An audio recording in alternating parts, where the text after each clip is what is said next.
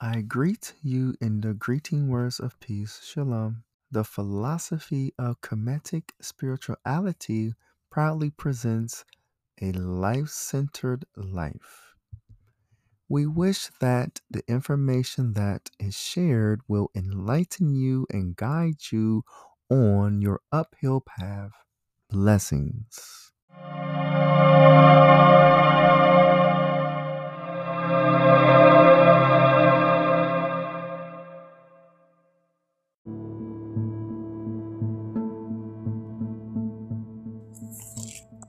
Greetings, everybody. Um, I will continue on reading the book called Feeling Great Creating a Life of Optimism, Enthusiasm, and Contentment. Prologue Feeling great sounds like a simple concept and one that is easily attainable. While it is indeed simple, it's unfortunately quite elusive for most people. And no wonder. Our world is filled is often fraught with confusion and tension. Our workplace and even our homes, our supposed safe haven, can be magnet for chaos. And there are our personal lives to contend with. Our physical, emotional, and spiritual health has more influence over our ability to feel great than anything we experience on the outside. With so much going on in and around us, the quest to feel great for any length of time can feel pretty hopeless, but it isn't hopeless.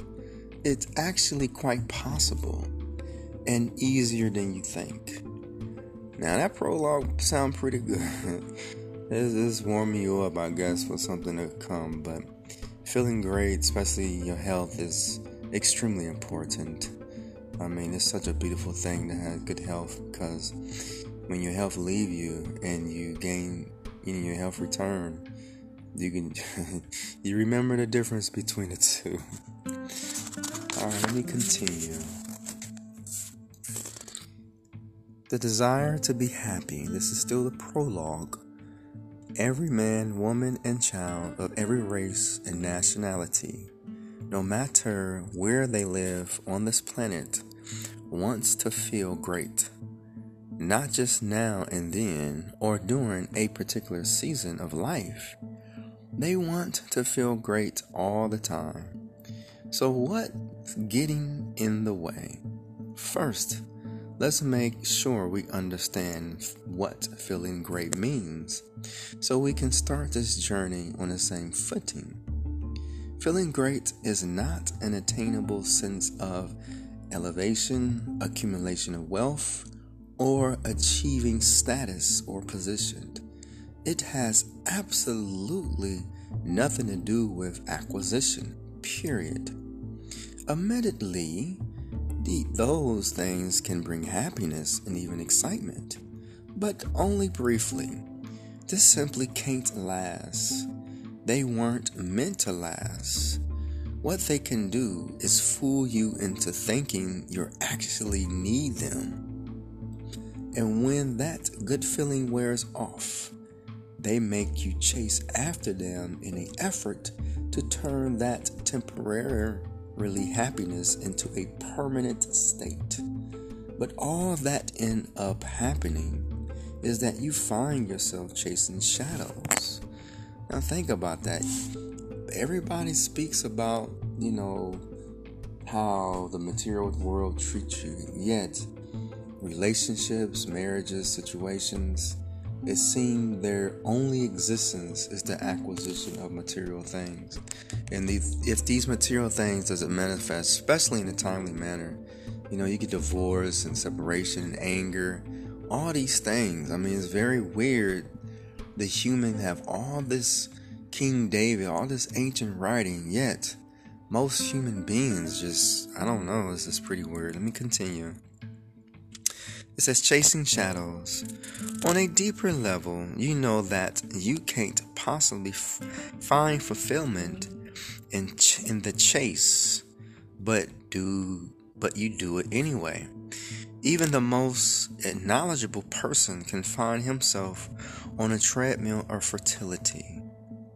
But because he tell himself that he is doing something to get ahead, he's active. He keep falling for the same lie. The very same one the world has been telling you and that you've probably been telling yourself. Yet you keep running and cheering yourself on until fatigue and disappointment set in. It doesn't last. So you have acquired more things. You even made it to a A-list party. Your kids are going to a great school. Your spouse seems genuinely happy. You mastered the most difficult yoga position in your group. You're very funny and popular. Even your family and coworkers think you've got it all figured out, that you're living a life. But you are actually aware that something is missing. All these things should be making you feel happy and fulfilled, but nothing is panning out. There's no real sustainable joy. You just don't feel great. All right, let me just get a little bit on that. okay, so again, you have, um, you know, your kids going, children going to school. You got the difficult yoga pose. You have these, you going to the A list party and all these things. And again, it's just amazing that this book and millions and millions of other books talk about how that is not true fulfillment. So, I don't know. I don't. I don't. I really don't have understanding. Um, but if you do not play this game of proven unfulfillment, you know everybody will abandon you. I mean, you will be seen as no one. You know, especially when it comes to relationships, it's it's kind of weird because you know um, having things and fulfilling ideas alone is more difficult. It's crazy compared to feeling fulfilling ideals with someone that you grow with. But um, let's see. Let me continue. You start you start thinking about when things begin to change, where you might have missed the clue. How could all those good things you felt each time you attained something turn around to be so temporary? lost more easily than acquired. It's because such things are often beyond our control, and what we cannot control often control us. No doubt you heard hundreds of cliches like money can't buy you love. Well, they are true. Money can't bring you happiness or contentment either, nor can people, events, or situations, and they surely can't guarantee a lifetime of feeling great. We've all seen examples of incredible people with unsinkable spirits. Someone who has come back from war without an arm or a leg or something, or someone who survived a natural disaster but lost their home and everything in it. Yet they look at you from the inside the television, eager to share their experience, how lucky they feel to be alive, what they encountered taught them, and how they are using that knowledge to help others. How did they accomplish that? How did they overcome such unsurmountable obstacles and find such peace and joy? Why is it that some people are devastated by life while others press on, and even from a wheelchair or hospital bed, they actually feel great? The last author and philosopher, Walker Percy, once said, To live in the past and the future is easy. To live in the present is like treading a needle. Maybe we need to learn how to tread a needle to sew the experience of our lives together into one big picture so that once we stand back and observe it as a whole, the true beauty is revealed. Together, we take a look at some elements of lives that impact our ability to feel great.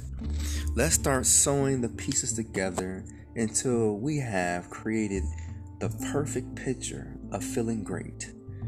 It's a simple process that takes a bit of work, but it wells worth the effort, and the benefits are nothing less than thrilling. That's some pretty good stuff. So, this is the prologue to Feeling Great, creating a life of optimism, enthusiasm, and contentment. Peace. See you later. Know the world in yourself. Never look for yourself in the world, for this would be to project your illusion. This podcast was brought to you by the philosophy of Kemetic spirituality.